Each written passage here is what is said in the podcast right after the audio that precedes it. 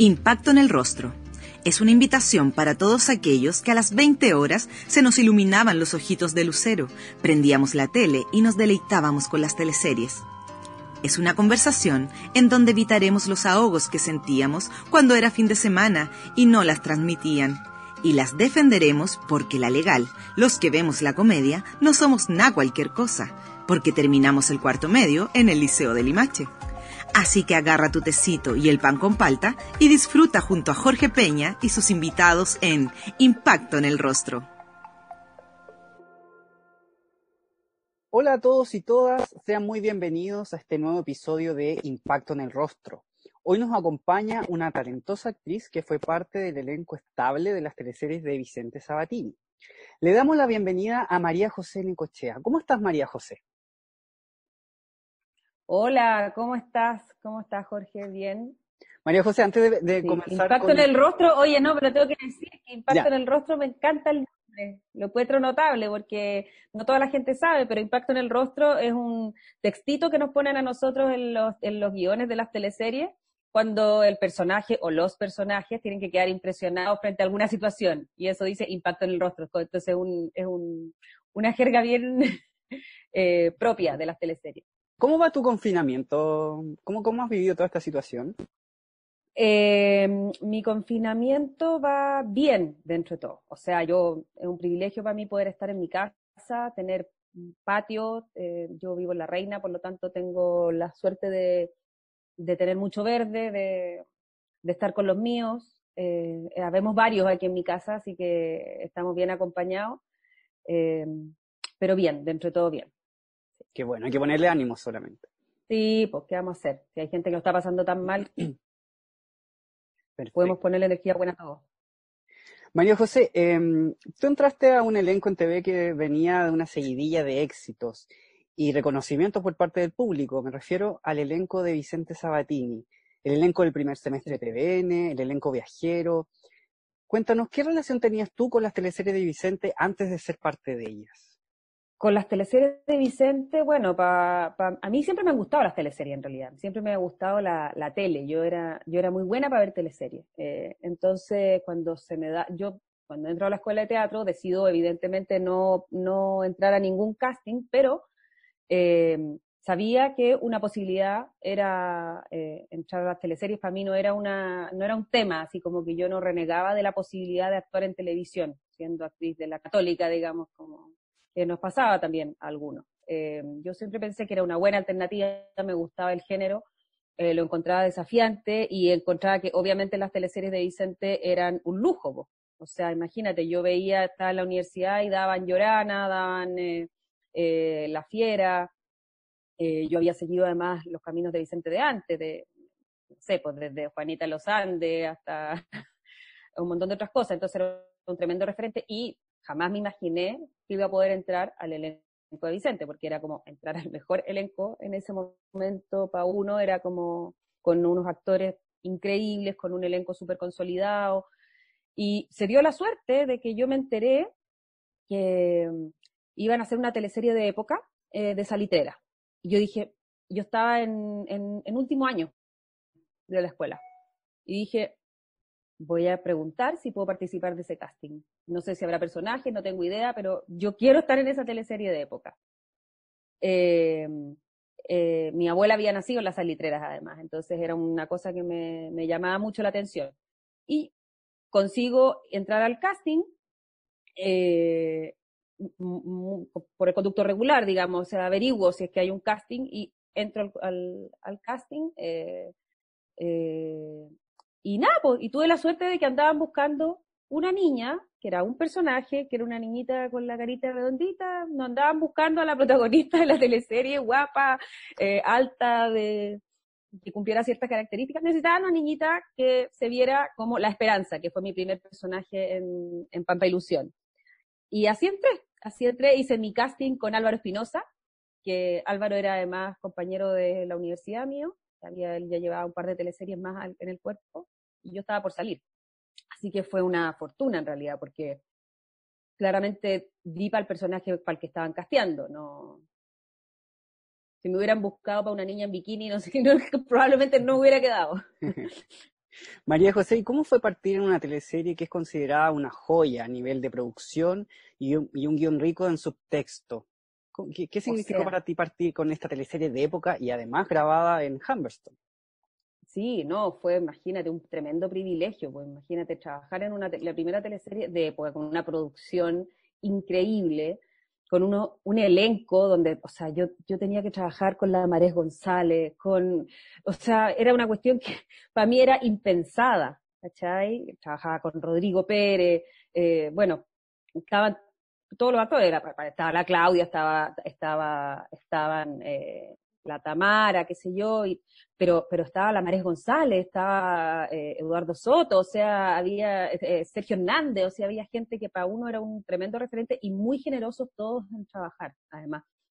Yo tenía mucha relación ahí con La Roca, con la Roxana Campo y con la Jimena Rivas, que fueron grandes eh, partners y grandes colaboradoras conmigo, con el Pepe Sosa, que, con el que trabajábamos en la pulpería. El dueño de la pulpería. Claro, entonces el mundo de la pulpería era un mundo muy rico, donde había gente muy generosa, la Luz Jiménez, que es una maravilla y que, o sea, yo trataba de rescatar todo de todos lados y de verdad fue un privilegio llegar a, ese espacio y grabar en Humberstone, ni te explico, pues, o sea, eso era una locura. Francisca Inboden nos comentó que esta teleserie, a pesar de, ser una historia de época, abordaba temas contingentes. Tu mejor amiga en esa teleserie era la Libertad, ¿cierto? Rol que interpretó Daniela Lorente. una chica de origen humilde que era utilizada por el rol que hacía de Álvaro Espinosa. Una historia que reflejaba el machismo y clasismo presente en nuestra sociedad. ¿Sientes que esta producción se hizo cargo de, por ejemplo, la violencia de género? Yo creo que en general las teleseries de Vicente tocaban bastante las temáticas eh, referentes a los desequilibrios sociales.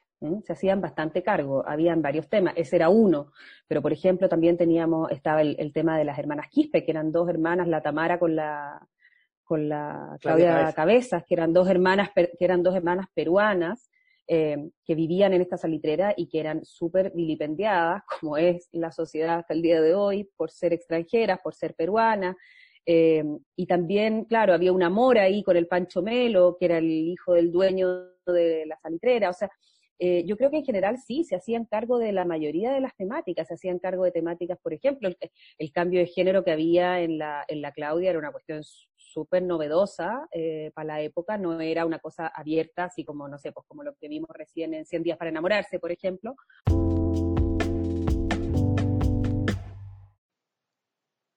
En este mundo en que está todo inventado, Pacha, Diseño con Innovación, apuesta por una propuesta que conjuga historia, líneas modernas y contexto intercultural.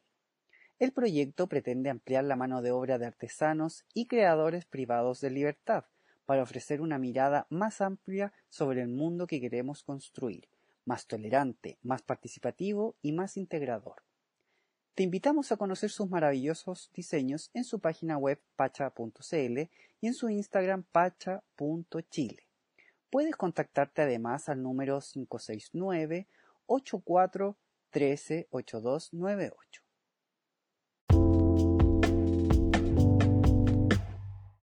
pero había, había, la, el, había la valentía de enfrentar ciertos temas, eh, eh, el, homosexualismo, eh, la prostitución, o sea, temas que en algunos casos, claro, además que de época, o sea, siempre han existido, ¿cómo, cómo nos los vamos a tocar ahora si venían desde allá? Yo creo que en ese sentido Vicente siempre fue un precursor en relación a las temáticas.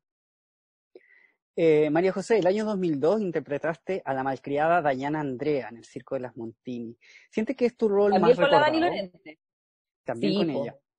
Sí, pues yo siento que es el personaje, o sea, es el personaje, a ver, de los personajes que yo, en general uno quiere a todos sus personajes, pero es un personaje muy rico de hacer además. Era un personaje que tenía su foco puesto ahí, su energía súper eh, concreta, objetivo, directo, entonces lo pasaba muy bien haciéndolo.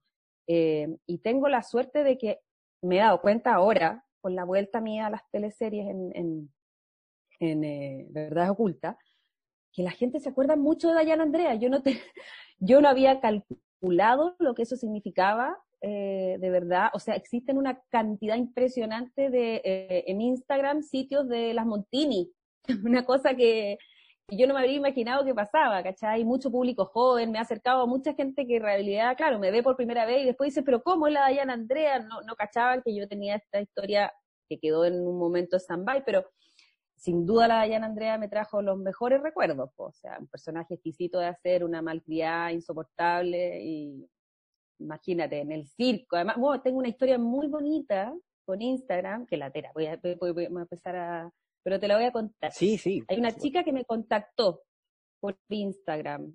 Eh, una chica que me contactó por Instagram y me dijo, sabes que yo cuando ustedes estaban grabando el Circo Las Montini, que nosotros lo grabábamos en San Antonio, siempre me acuerdo que yo era fan de Dayan Andrea, me dice, y yo me acercaba todos los días a la reja, me arrancaba del colegio para ir a ver las grabaciones de la semana en la que nosotros estábamos en San Antonio. Me arrancaba del colegio para, para saludarte, no sé qué. Me dice, bueno, y tú siempre fuiste muy buena onda y me saludaba, no sé qué.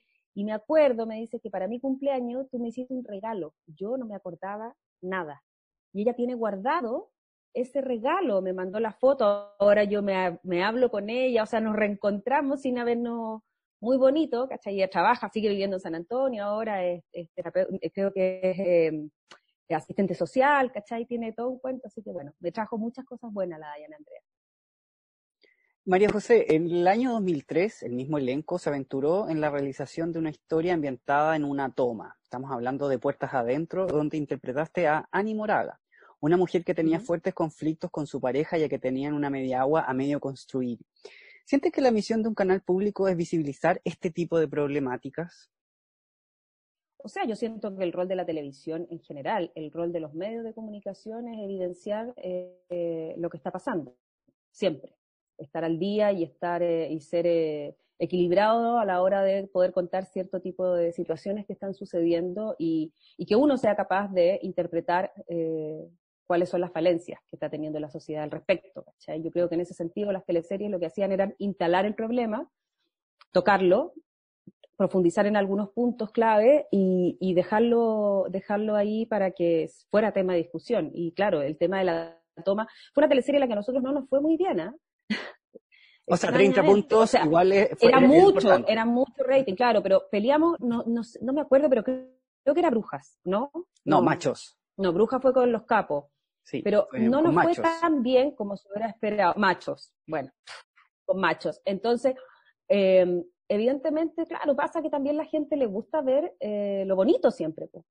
y no quiere de pronto escarbar eh, en las realidades. Y yo creo que eso fue lo que pasó un poco aquí, pero tuvimos tremendo rating también, una experiencia maravillosa porque nosotros trabajamos con la gente en la toma, fueron muy generosos con nosotros.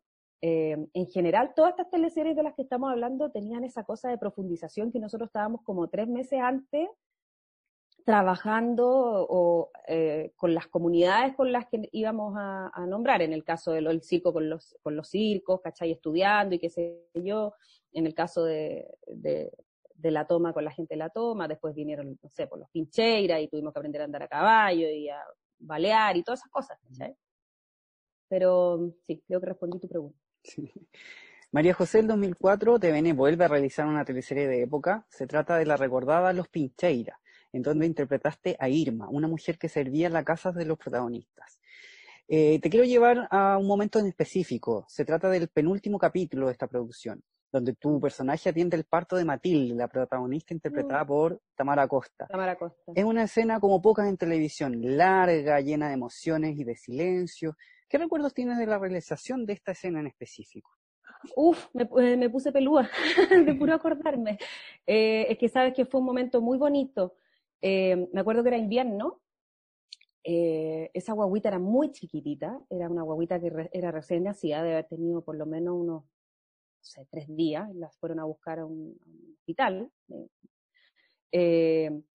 Y de verdad que se produjo, Pato González era el director de esa escena, y se produjo un momento muy íntimo, muy bonito, porque además fue todo muy cuidado. O sea, el set, nosotros trabajamos en La Colmena, que es un clásico de Chile Films, que es un estudio que es muy helado, eh, estuvo todo muy calefaccionado, todo como muy cuidado para que en el fondo hiciéramos una, una escena que fuera teatral. Por eso tiene el largo que tiene, tuvo la realidad que tuvo con la pancha, con el, con el pancho, con la tami. Entonces, todo ese proceso se produjo como en una sola toma, se hizo como, se ensayó varias veces, sin la guagua obviamente, hasta que después nosotros llegamos al momento de hacerlo de una, porque no queríamos exponer a esa guaguita que era muy chiquita y porque el momento era muy emotivo, o sea, moría Matilde en los, en los brazos de Pancho, era el Don Pincheira, digamos. Eh, tengo recuerdos, de verdad que se me paran los pelos, de las escenas lindas que me ha tocado hacer, un orgullo haber podido recibir a la guapa de Matilde. El, María José, el 2005 te viniste, insiste en, con otra teleserie de época, ¿cierto? Los Capos, una historia que hablaba sobre los inmigrantes italianos en el sur de Chile. A la apuesta no le fue muy bien en sintonía y marcó de cierta forma la manera de realizar las siguientes teleseries. Es la última en donde vemos un elenco sobre los 30 personajes, por ejemplo. ¿Siente que fue un error dejar de hacer este tipo de producciones a pesar del fracaso de Los Capos? Yo creo que TVN lo retomó después, eh, en algún momento. Lo que pasa es que también lo que la gente quiere ver son situaciones, son momentos, es cíclica la televisión y lo que la audiencia pide. Por lo tanto, también veníamos, eh, se pegaron dos teleseries de época. Eh, y a veces la gente quiere ir eh, variando, ¿no? por lo tanto, yo creo que el error ahí no fue un error, más bien, o sea, fue una teleserie preciosa. Aprendimos todo, aprender a hablar italiano, perfecto. Nadie entendía nada en la, en la tele, pero todo aprendimos a hablar italiano. Se construyó un pueblo en la entrada de Quintay, en las tablas, lo que se quemó hace poco, eso que se quemó a la entrada de Quintay, bueno, ahí teníamos instalado un pueblo, era de verdad una producción preciosa, que tuvo, que tuvo, que no tuvo el rating que estaba acostumbrado a las teleseries de Vicente. Eh, ahí es donde teníamos por el otro lado a Brujas, entonces, claro, habla del ciclo de lo que estaba sucediendo cuando la gente quiere y no quiere ver, porque ellos retomaron después, la Kena hizo también eh, después teleseries de época en TVN y funcionaron muy bien. Eh, pero también va, evolucionando la televisión, van avanzando las plataformas, van apareciendo otras instancias en las que la gente puede ver. Entonces, obviamente los ratings han variado también en función de eso. Perfecto. Y, con respecto al, número de personajes, porque esta es la última teleserie donde vemos eh, más de 30 ah, personajes. Más de 30 personajes, claro.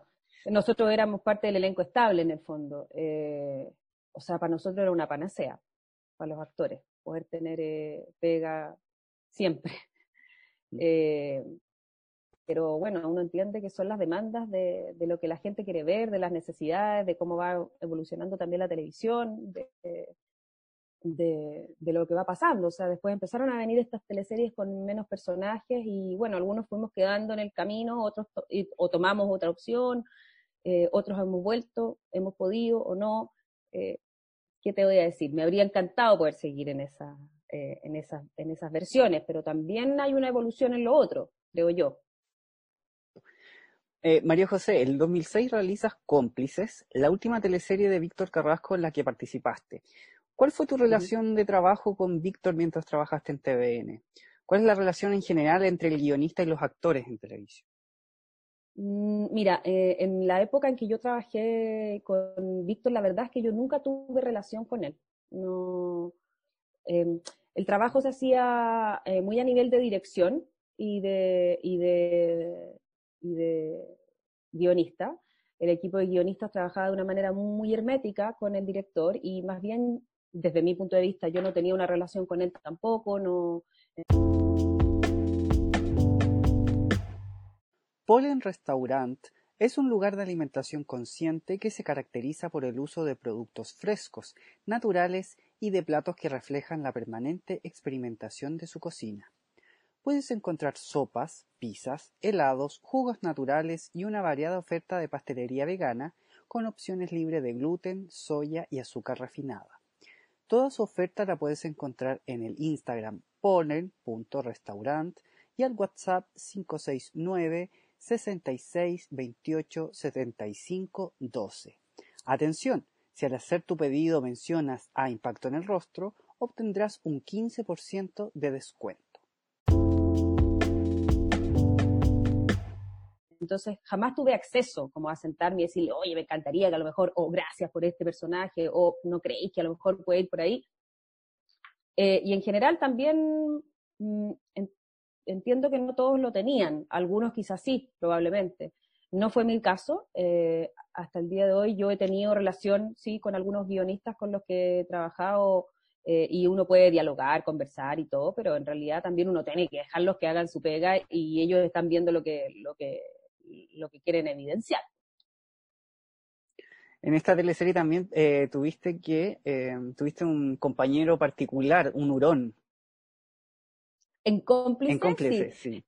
Tipo, eh, ah, sí, po, claro, porque esa teleserie yo tenía que tener eh, una iguana, en realidad.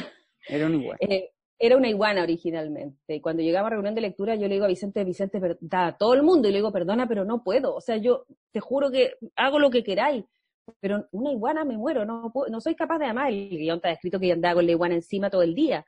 Entonces le digo, te busco cualquier otra cosa, te juro que te busco cualquier otra cosa. Ya, llego a una segunda reunión, le digo, Vicente, lo encontré, un hurón.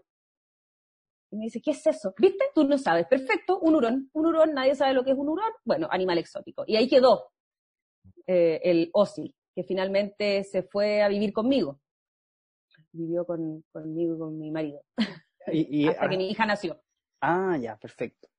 El, el Osi. Sí, me encariñé con el Osi. El Amparo lo odiaba, pero era exquisito, era una... ¿Y por qué lo odiaba?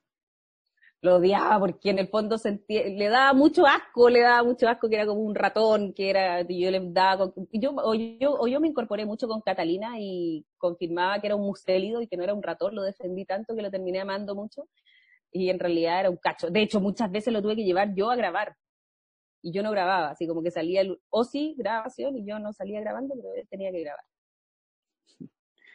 María José, eh, fuiste parte también de Verdades Ocultas, la teleserie más larga que se ha realizado en Chile. ¿Cómo evalúas esta Mm. experiencia? Uf, eh, un tremendo regalo. po. Yo había dejado de estar en las teleseries. La última que hice no fue cómplice, fue eh, Viuda Alegre. una- Viuda Alegre. Viuda Alegre. Te ven Viuda Alegre, claro, bueno, entre medio yo me había ido, había decidido embarazarme y qué sé yo, bla. y cuando tengo la posibilidad de volver a, fue un agrado, fue, porque además me reencontré con mucha gente de, que yo, con la que yo había trabajado en TVN, fundamentalmente el equipo técnico, los camarógrafos, eh, bueno, me reencontré con Juanito Falcón haciendo de pareja eh, extramarital, porque mi pareja era Cristian Carvajal, eh, pero fue un muy bonito reencuentro, fue un- una muy bonita posibilidad que me dio el Pipe Arratia, eh, que vio la opción de que yo podía tomar ese personaje, que era la mamá de Javiera, y se dio la suerte de que pude participar durante dos temporadas en la teleserie. Eh, es un fenómeno, ¿verdad? Oculta. O sea, a mí me pasaba que yo leía los capítulos y además siempre van pasando cosas. Es muy, eh, es muy dinámica. Entonces, algunas bastante freak, pero, pero es muy dinámica de leer y por eso funciona también. Es una teleserie que, que tiene pic de sintonía de 30, 32 puntos. Un horario donde no debiera tenerlo, digamos. Eh, ¿Cuál crees tú que es el, es el secreto del éxito de Verdades Ocultas? Yo creo que tiene varios, no sé si secretos, pero yo creo que ha tenido la, la fortuna de que esta, esta habilidad de irse adecuando y de ir eh, mutando eh, en relación a una historia central, eh, la han manejado muy bien los guionistas y los directores. Eh, dentro del, dentro del, del, esquema que tiene, entendiendo que es una teleserie de mediodía, que tiene ciertas temáticas que son eh, súper eh, súper de, trazo grueso, digamos, en algunos casos, pero ellos se han dedicado también a, a, meterse con delicadeza en ciertas temáticas, porque finalmente lo que hizo Verdad Oculta es rescatar el melodrama. Si esto es puro melodrama, Verdad Oculta es como Topacio en la época dorada, he quedado ciega, y más encima se me perdió el hijo, y me atropellaron, y todas esas cosas que uno veía cuando era chica, en el fondo. Entonces tiene un público que reeducó a su familia de alguna manera también en, en, en, este nuevo, en este nuevo lenguaje, ¿cachai? No era tan reconocido, pero es un lenguaje que para mi generación era súper claro, po, era el lenguaje antiguo del melodrama, y eso era, era, lo que quería la gente ver en ese momento y tiene el resultado que tiene hasta hoy. María José, ¿cuál es el personaje que más te ha gustado interpretar en teleseries? ¿Cuál es tu favorito? ¿Cuál es tu regalón? Eh, Pucha, yo creo que la Dayana Andrea. Lejos. lejos la Diana Andrea, porque, porque tenía objetivo definido, entonces era muy, era muy rico de hacer, tenía mucho, mucho matiz para jugar, eh, hacer de mala siempre un, es, una gracia, eh, para un actor es un, un, desafío, es una, una dulzura, ¿cachai? Poder trabajar desde ese, desde ese lugar. Eh, yo creo que la Diana Andrea, sin duda. ¿Y eres de revisar material en YouTube? Por ejemplo, eh, te ves en el Circo de las Montini y te sientas a revisar capítulos. De... No, así como de sentarme a revisar capítulos, no. Pero ahora eh, claro, yo, como, te decía antes, con el tema de la vuelta a verdades ocultas, caché que existía un mundo en torno a las Montini muy amplio y que mucha gente me, hablaba de Dayan Andrea, me hablan de Dayan Andrea. Eh, y claro, pues ahí uno empieza a mirar y, te acordáis de cosas, y le mostráis a tu hija y tu hija hace, ay mamá, pero cómo, no sé ¿cachai? Y claro, uno tiene la tentación de mirarse y, tengo buenos recuerdos de esa, de esa teleserie. No, no he mirado otras, así la verdad es que lo que he visto es las cosas que van llegando a medida que la gente te va recordando, fundamentalmente en Instagram, que es lo que yo uso como red social. María José, tú me comentaste que te gustaban las teleseries antes de ser parte de ellas. Eh, ¿Recuerdas alguna con especial cariño? Em, sí, bueno, Pampa Ilusión. Pampa Ilusión porque era muy potente trabajar en la salitrera. Era, era muy fuerte trabajar en, en, un mundo que estaba, que estaba totalmente dormido. O sea, pasaban las seis de la tarde y tú de verdad sentías el silencio, la muerte, el dolor. Lo sentías. Era una cuestión inevitable. No, no es que yo soy aquí no hay Pachamama de por medio, ni Palo Santo, ni nada. O sea, de verdad era muy potente trabajar en ese lugar. ¿Es una eh, teleserie que recuerdes siendo espectadora? antes de Pampa Ilusión. Ah, yo que latera, te contesté nada que ver. Una siendo espectadora, todas. Yo las veía todas. Cristal, eh, Abigail, eh, todas las de las, las de las de TVN en esa época, las venezolanas, me las comía todas, me encantaba. Carlos Mata, Cheito, todo eso, me encantaba, me gustaba mucho y me gustaban mucho las de Moya Grau.